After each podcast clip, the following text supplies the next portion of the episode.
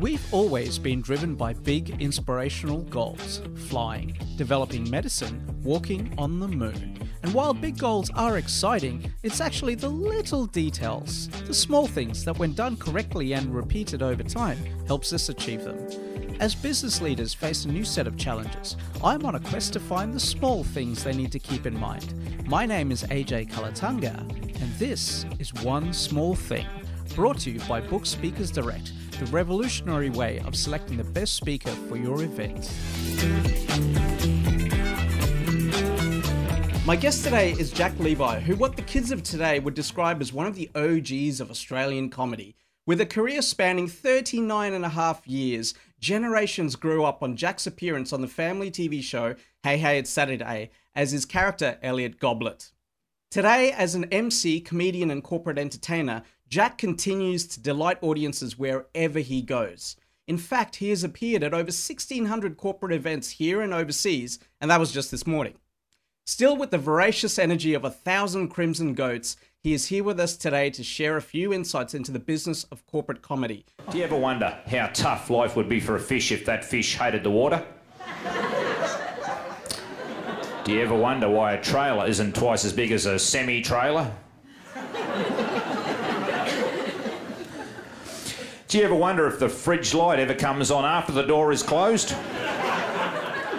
It doesn't, that's over a week of trials.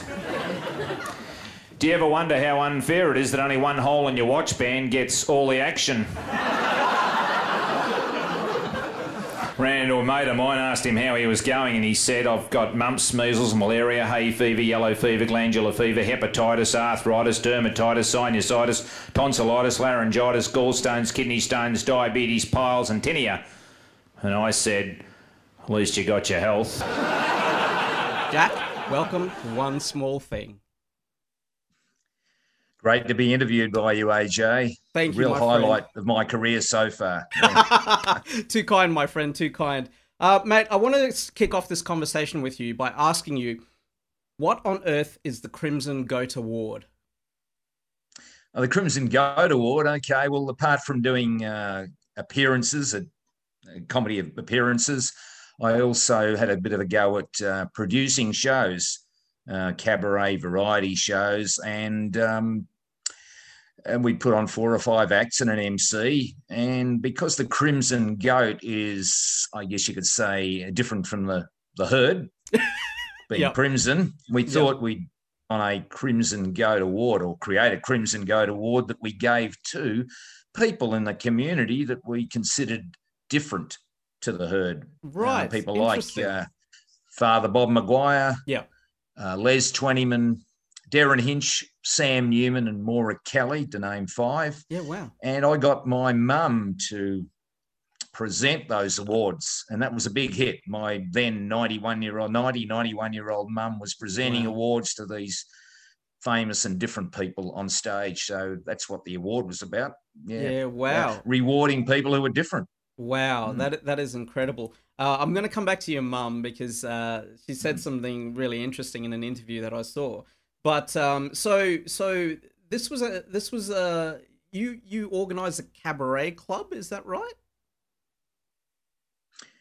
Yeah, well, when I started in comedy, um, yeah. there was a really rich comedy variety scene, you know, with acts like Los Trios Barkus and the Whittle family and the Hot Bagels and the Cabbage Brothers and Alan Pentland, Rod Quantock. It was a really rich uh, tapestry. And, and Mitchell Faircloth, aka Slim Whittle, and myself decided we'd bring back some of that scene to generations that hadn't seen it.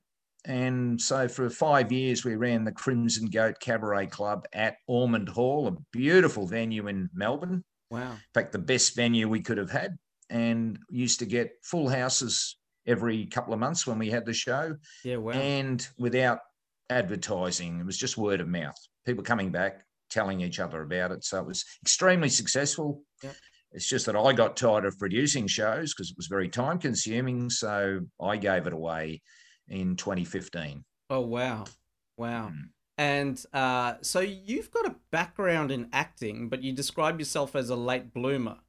Uh, can we sort of go into that a bit? Because I, I noticed that you used to work for Telecom. And uh, Yes.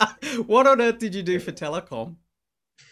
Well, I was a computer analyst Oh, and wow. then a marketing analyst later in my life. And I did 13 years at Telecom. And Really? interestingly, the last six years of that was uh, Jekyll and Hyde existence. Yeah. Telecom by day and comedian by night. So Yep. interesting six years that was. That that's incredible. Um, what Hmm. inspired you to get into acting?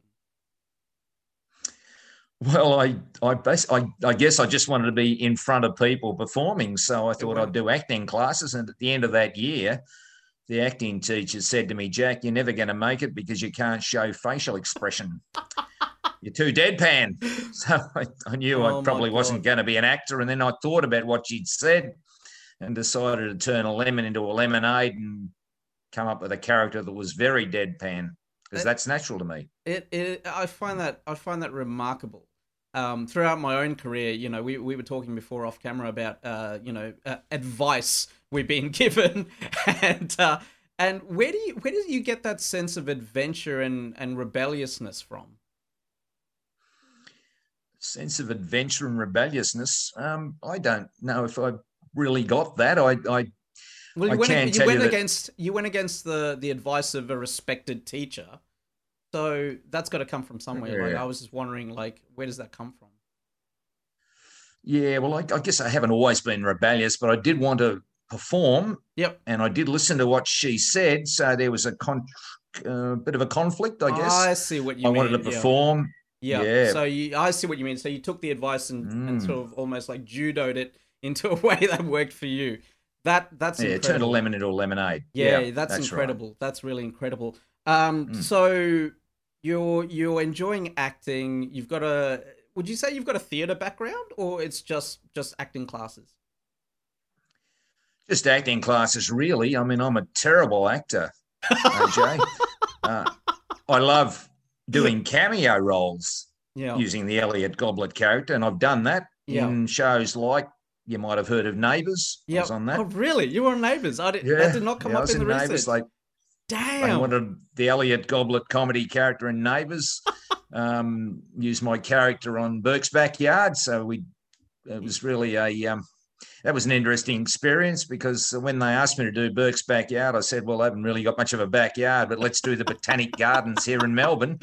So Don went with the script and we did the Botanic Gardens. That was fun. Um, I've also done little acting bits in a couple of movies. Um, I've done the Elliot, used Elliot Goblet in uh, uh, Fat Pizza, very funny Right. film. Yep. Yep. Yep. And uh, Housos versus Authority. So No love way. being in movies, but only if it's the Elliot Goblet character. Of course, of course. Now, I wanted to ask you about one of the things that you've done as Elliot Goblet.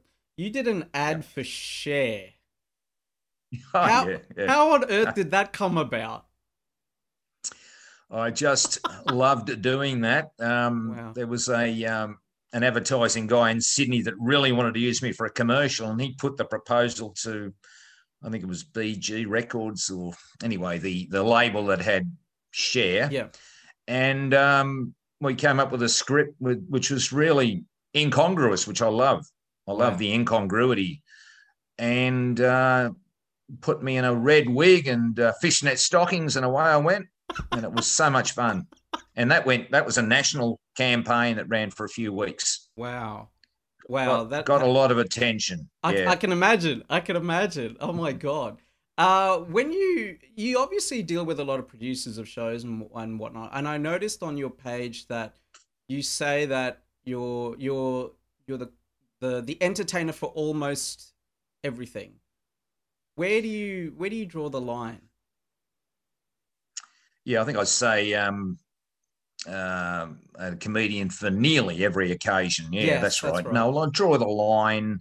Um, hens nights, bucks nights, and events where there are a lot of kids. Okay. Because you know, I mean, I'm not really a visual act, so I'm not Right. doing mime or magic. So not really good for kids' parties and not really good for the other, the Bucks nights and the hens nights, because while they might be big fans of mine, when you uh, go into a hens or Bucks night environment, Mm. their heads are somewhere else and they Mm. just wanted to just want me to take my gear off. And after I've done that, there's nowhere for me to go. oh mate, that is that is absolutely classic. Uh so you you're an incredible performer. You've been doing so for 39 and a half odd years. Uh what has been I, I really wanted to ask you this question offline, but I didn't get a chance to. So we're we're running with it, right? My worst gig, yeah. and I've had a lot of lot of terrible gigs over my time because as you're up and coming, you try to hone your skills but it's made me a more effective speaker. And my worst gig has been in my hometown of Darwin. I hadn't done um, uh, very many live performances during a period. I was doing a lot of writing. I was a little bit rusty, and so I did this public gig, and uh, and this individual showed up and he heckled me for for way longer than he should have. And because I didn't shut him down quickly enough, uh, because mm. I was rusty, things escalated and one of the other participants stand up. This young fella you know challenges him to a fight. It's darwin so they they start to go out to the mm. car park. So i have to run in there and you know think about my martial arts training and grab him in such a way where it's still entertaining. So the audience still like you know keeps going and then settle him down and settle the crowd down. And it was absolutely insane. What's been one of your worst gigs? I'm curious well, the standout worst ever gig was for the Victorian Sheep Breeders Association they just didn't get it. You know, they just did not get it. They and were look, more deadpan my apologies. Wow. What's that? They were more deadpan than you. Oh, exactly. They were out deadpanning How me big time. but, as a but, performer, yeah. Well, I just had to roll on because I knew the stuff I was doing was funny. It had been tested on TV and other audiences. It's just that that crowd didn't get it. They, I think, they thought I was purposely going out of my way not to be funny. Oh so, wow! Um, that wow. was just the way. Just there was a younger table there, and they were laughing. But then, right. and then that table decided to stop laughing because they were kind of showing everybody else up. So they went with the herd. Unfortunately, interesting Pardon the pun. Interesting. what a what a, what a yeah. fascinating gig. How do you how do you mm. recover from something like that? Well, I was a bit down. It was 1987, and I'd only been in the industry for a few years, and I, I, was a bit down about it. But if it happened today, I'd be okay. I'd just say, well, that that was the dynamics of the night, you know. Yeah, yeah. Uh, sometimes there are sometimes there are sound issues or lighting issues that really take away your power, wow. and you don't get the response you want. Yeah. So wow. you, you, there's a reason for things, you know. Yeah. Yeah. yeah. Wow. Mm-hmm. Um, I just just going back to that period or, or before that period, you auditioned your first time auditioning at a talent show was You're a Star in 1982, and at that event, yep. someone saw you perform. Can you talk to us who saw you perform and and what that meant for your career? Yeah, a show. Uh, people from a show called the Daryl Somers Show. Right. Saw me perform. Wow. And a guy called Frankie J. Holden rang me up one Tuesday and said, we loved what you did on You're a Star. Can you do the same thing for us on our tonight show, our Tuesday wow. night show? And I thought to myself, wow. wow. I was thinking about approaching this show in a year or two, and here they are approaching me. So wow. So of course I grabbed it and did exactly the same material that I did on the talent show, which yep. and that went well. And they wanted me back. So four weeks after I came back and did another show on the Daryl Somers show, and that went well too. And they just wanted me to keep coming back. So I had this dream run of eight shows on a national TV program, eight spots on a national TV program in a, in a year and a half. And uh, then wow. that was the end of the Daryl Somers show at the end of 83. So I went with them to right. evenings okay, on cool. Hey Hey from 84 right through to 1999. So wow. I, I owe a lot to Daryl Somers and his crew as do many yeah, entertainers, I would mm. imagine. Um, it, it was an incredible time in, in all of our lives, and and you know you have truly truly uh, remarkable uh, your your body of work, and, and you know as I was saying before, you know I'm a fan of stand up comedy, and and I never fully when you're a kid, you know you don't fully appreciate stuff, and you know but now as an adult, I look back on comedy and I'm fascinated by all the stuff that you that you did. And and it's incredible watching you deliver these lines. Like audiences if you if you um, haven't seen uh, Elliot Goblet clips um, I'll link to it in the show notes but please go check out uh, even on Jack's website he's got got him performing. And and is literally like watching a, a champion boxer in the ring just throw punch after punch after punch. It is it is done with such laser like precision and you wouldn't notice that all you see is like oh that's pretty funny but the way I love you know, the way I love you describe it, Jack, is that you say that you you give audience a partially completed canvas and expect them to finish the painting. Yeah. That that's is- right, and the uh, the Victorian sheep breeders certainly did not finish the painting, That's but why that's okay. painting. Like- it was uh, it was too it was too bare the uh, the canvas for them. They needed a bit more to help Yeah. them along. But, Maybe some um, coloured lines. yeah, I like to- crayons. yeah, I, I like to give um, yeah, I like to give an audience a bit of work.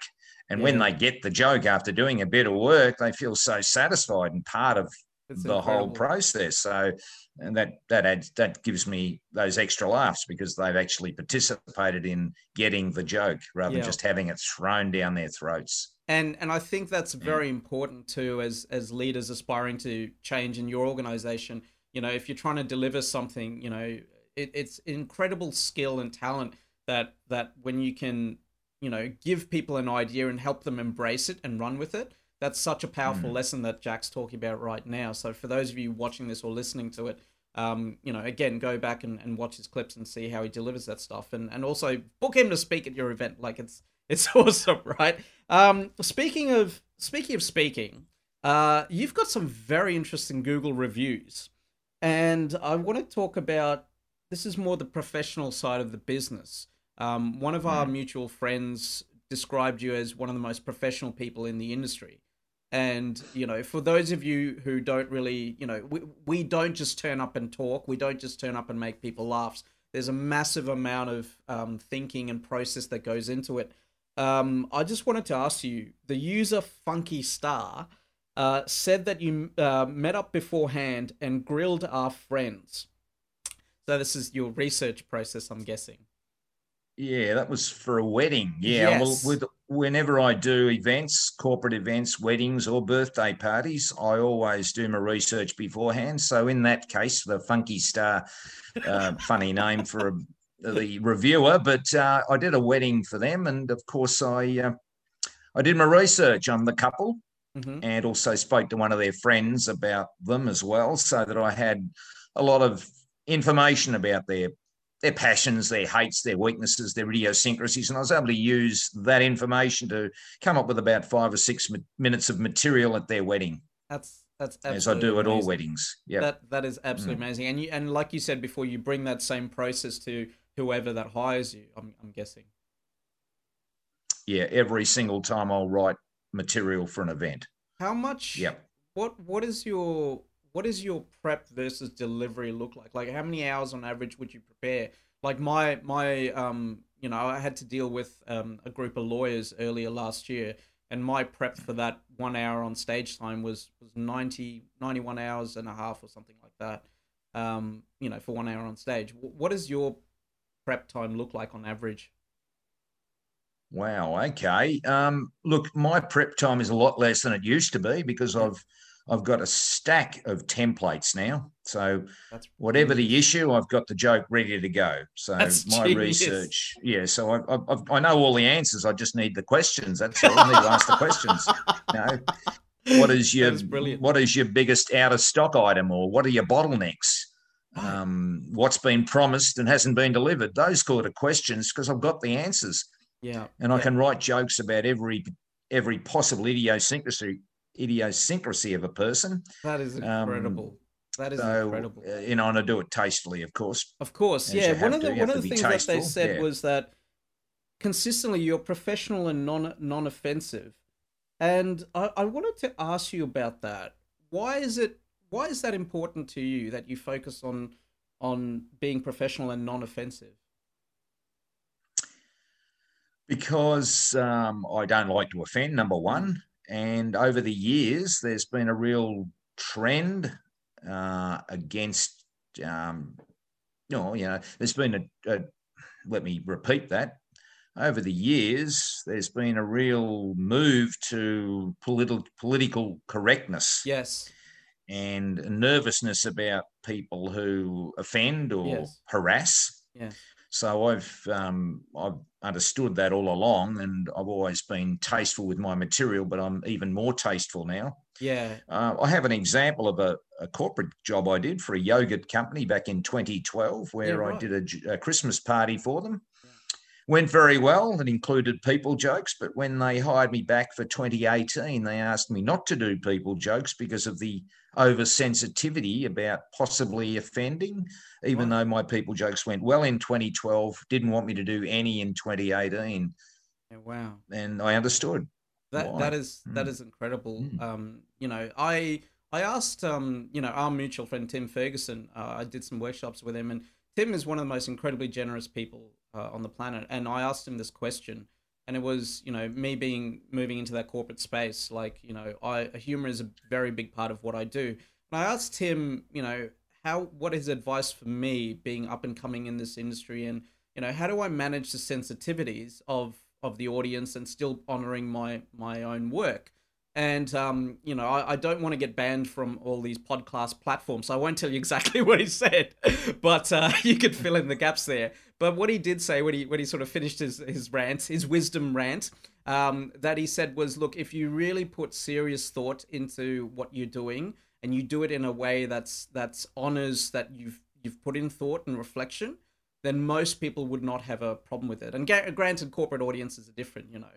But he said most people would would not have a problem with it because they love you and they love your work and, and that. And i've always tried to sort of walk that ground in, in everything that i did uh, and i would imagine that's sort of similar advice that you would give to up and coming comedians now wanting to move into that corporate space Yeah, absolutely. Unless you're honestly politically incorrect, like Mm. say if if if one had gone to see a, a Rodney Rude or a Kevin Bloody Wilson or a Cole Elliott, you know, they would expect a certain brand of material, Of course, you know. Um, but for normal entertainers, corporate entertainers, or whatever, you know, you've really got to hold back on shocking the audiences because they're not expecting it from you and Mm. can get offended easily. Mm. Yeah. Mm. I I want to um ask you something about someone else. Robert Woodgate says on your on your Google reviews. He said Elliot Goblet is a TV celebrity created to meet the Australian sense of ridiculousness. Is that Mm, yeah. how you were thinking when you created the character? Yeah, I was. I mean, I was inspired by Monty Python and also uh, Steve Martin's stand up comedy days. I mean, a, a brilliant stand up comedian in his day. So I was inspired by the farce of what they were doing. And um, I guess I really um, wanted to do something similar and found I could. I was coming up with some pretty crazy inventions.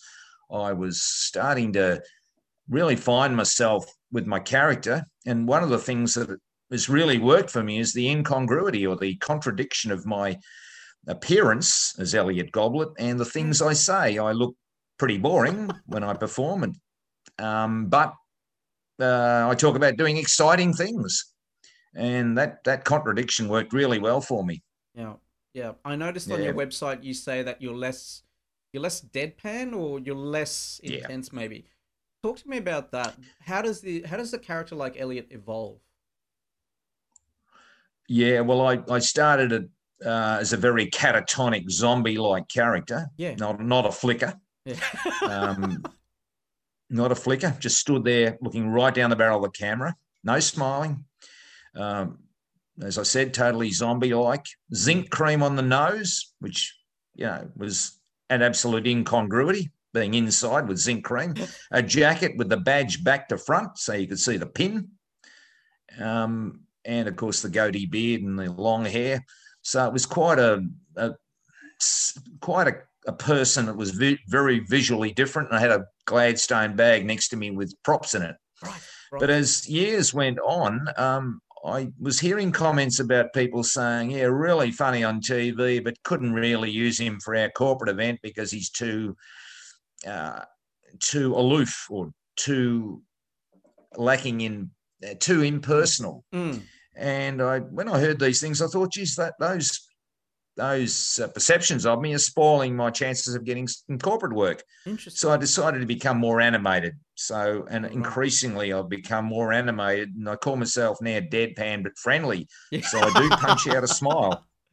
I do Yeah. punch out a smile, particularly when I'm an MC at weddings. I mean, that crowd really want you to be personable. So I've found I've now found the medium, uh, a nice medium, a good level to be at.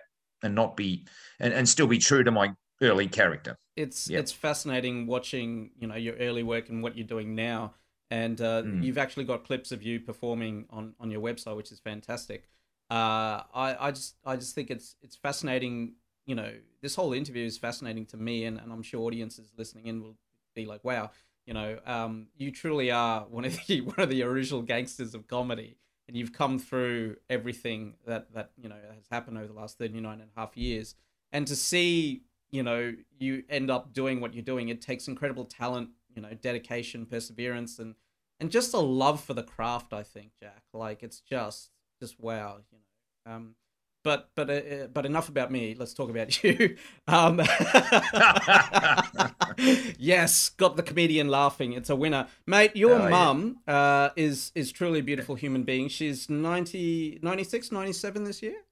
96 now, yeah, nearly wow. 97. Yeah. Well, Ma- yep. Marcel Levy. Uh, I just want to say, Le- Levi, yeah, Levi. Yeah. Sorry, yeah. sorry. I um, it, yeah. So she she has these ten principles, ten commandments of life, and I just want to run through them quickly because I think I think they're fantastic. Um, so these are uh, Marcel Levi's um, very very beautiful principles of life. You know, so she mm. says um, the door is always open. Uh, tolerance, practice tolerance. Forgive and forget. Don't forget to have mm. a hmm. belly laugh. Don't dwell on the past. Be grateful for the little pleasures. Don't be negative. Always see the cup as half full instead of half empty avoid negative people, and be a good listener. And I think those are those are yeah. incredible, incredible, um, um, you know, principles of life, and and and a strong clue why she's why she's outlived many, and I'm sure she'll go on to live outlive many. Mate, out of all those principles, what would what would you think would be the most important or your favorite principle out of all of those? Um, yeah, the uh, mixing with positive, not not mixing with negative people, mixing more with positive people, yeah. and uh, glass half people. full instead of half empty. They're two of the standouts. Yeah, but they're all good. They're all good. I mean, I you know, and, and that's the reason that she's a healthy and happy ninety-six year old because she lives by good principles of life. And um, is very giving. I mean, I've really learned a lot from her about giving. Truly inspirational lady is uh, my mother. Yeah, oh, absolutely. And living at home too. Oh, living really? at home. Wow, wow. Mm. that is that is absolutely beautiful, mate. Mm. Uh, we've heard from your mum's principles. What would be what would be something that you've learned throughout this amazing career of yours that's been pivotal for you? Well, two main things, AJ. Um, one is to be different in everything I do. So I stand apart from the herd and break through the clutter because there's certainly a lot of clutter out there. Mm. And I've been able to do that both in my performing with the character I've come up with and in my advertising of myself and the products that I've come up with. They're all been very different. Um, secondly, give back to the community. I, I can tell you that I, uh, I went through a bit of a tough time in 1998 and started doing personal development. Um, oh, wow. Saw a counsellor, read books, and went on courses. But there was something I still needed to do, and that was to give back to the community. So when I was on an aeroplane uh, trip from Melbourne to Sydney, I picked up a newspaper and read about Les Twentyman's new book. Uh, Les Twentyman, a very famous youth worker, and I thought I'd met Les a couple of times and decided to give him get in contact with him when I got back. And out of a conversation, I got together with Les's organisation. It was then Open Family, and it was Les Twentyman and Father Bob together.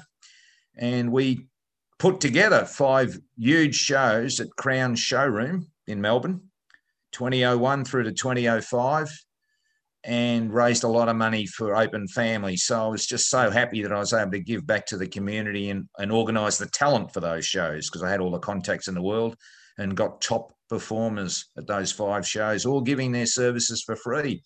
Wow. And that was really good. And that, that made me feel like I needed to do more for other charities. And I've done things for MS and Mirabel Foundation and, uh, you know, all these different charities. And it's made me feel good to continually put back or give back to the community. I think that's really important. Yeah, wow. Uh, that is that is incredible. Give back to the community. Yeah. And uh, yeah, yeah it, that is incredible. Um, mate, this is the One Small Thing podcast where all our leaders are trying to achieve big things out there in the world. Mm. What? But you and I both know it's the power of the little things, the little details that stack up over time to to help you achieve that big stuff. What is the one small thing you would like all of our listeners and, and people watching this and viewers? Uh, what is the one small thing you would like them to keep in mind as they achieve their big goals? Okay. Well, apart from doing things differently, apart from that, I think it's. Uh, good manners, really good manners. You know, saying thank you a lot, uh, congratulating people when they deserve to be congratulated, uh, just attending to the little things. So thank yous, congratulations, uh, remembering important events in their lives, not just birthdays, but other things. Might be an anniversary of a of a parent's death or something like that. But just remembering, attending, going out of your way, calling in on people who aren't doing well, and I did a lot of that during the lockdowns. Yeah, wow. Um, so just being a good mannered, thoughtful person and making some time for things that don't necessarily give you benefits, but just help other people.